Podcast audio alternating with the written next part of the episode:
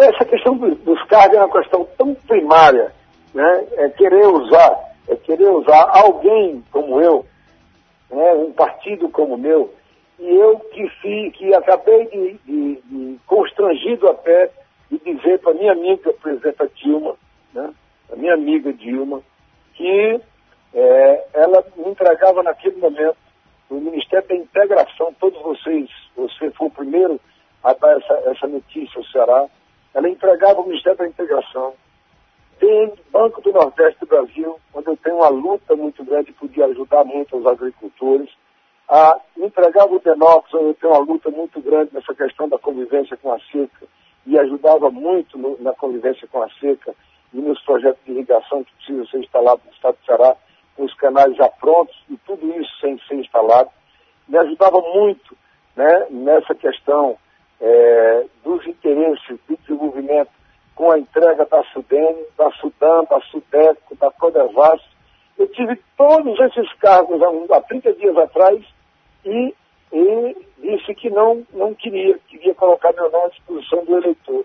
Será que eu vou estar, imaginar, alguém pode estar imaginando que eu vou me vincular a fulano ou a ciclano, a partido A ou a partido B, a governo A ou governo B, em troca de uma secretaria de controle interno de um governo, ou em troca de uma secretaria de meio ambiente, no dia em que eu fui conversar com o governador, livremente, antes da data da desincompatibilização, eu comuniquei ao governador o desejo do meu partido de candidatura própria, do ponto de vista de decência, de correção, de honestidade, de não trair ninguém, de entregar as coisas que promete, de fazer compromissos e assumir esses compromissos.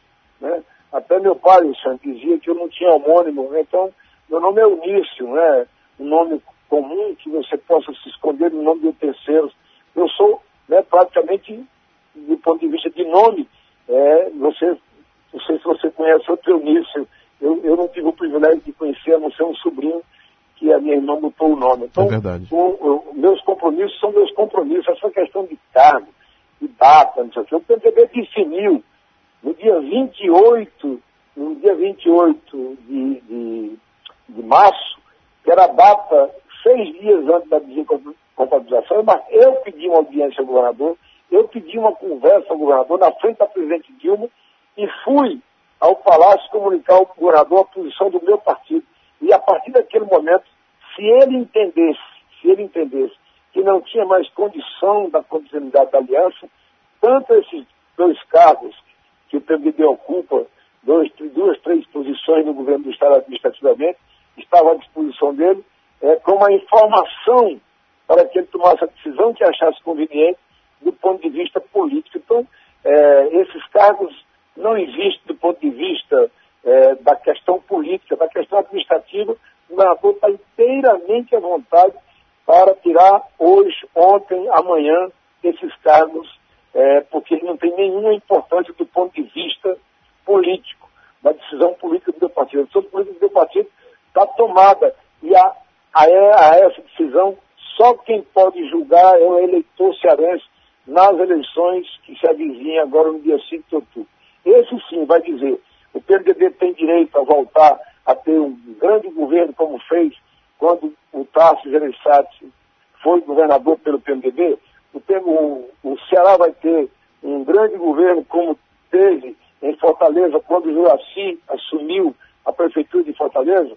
Então, o governador Tarso, que foi um dos grandes governadores desse estado, foi eleito pelo PMDB, governou o seu primeiro mandato pelo PMDB. Juraci Magalhães foi três vezes o melhor prefeito do Brasil, né, e foi o melhor prefeito que Fortaleza teve até o dia de hoje, sem nenhum demérito aos demais prefeitos e ex-prefeitos, é, é, dizendo que é, o PMDB precisa dar é, uma contribuição novamente ao Estado do Ceará e está colocando o nome partido à disposição desse eleitorado. Então, não vai ser questão administrativa, que isso é, é, é de só menos importância. O que é importante nesse momento é o grande debate altivo, sem futrica, sem ódio, sem ressentimento, sem brigas, pelo menos da nossa parte. Nós vamos procurar fazer uma campanha altiva, respeitando o eleitor cearense e apresentando para esse eleitor um nome e um projeto para que ele possa, entre os demais nomes e projetos, escolher o que for melhor para o Estado do Ceará. Essa é a nossa proposta.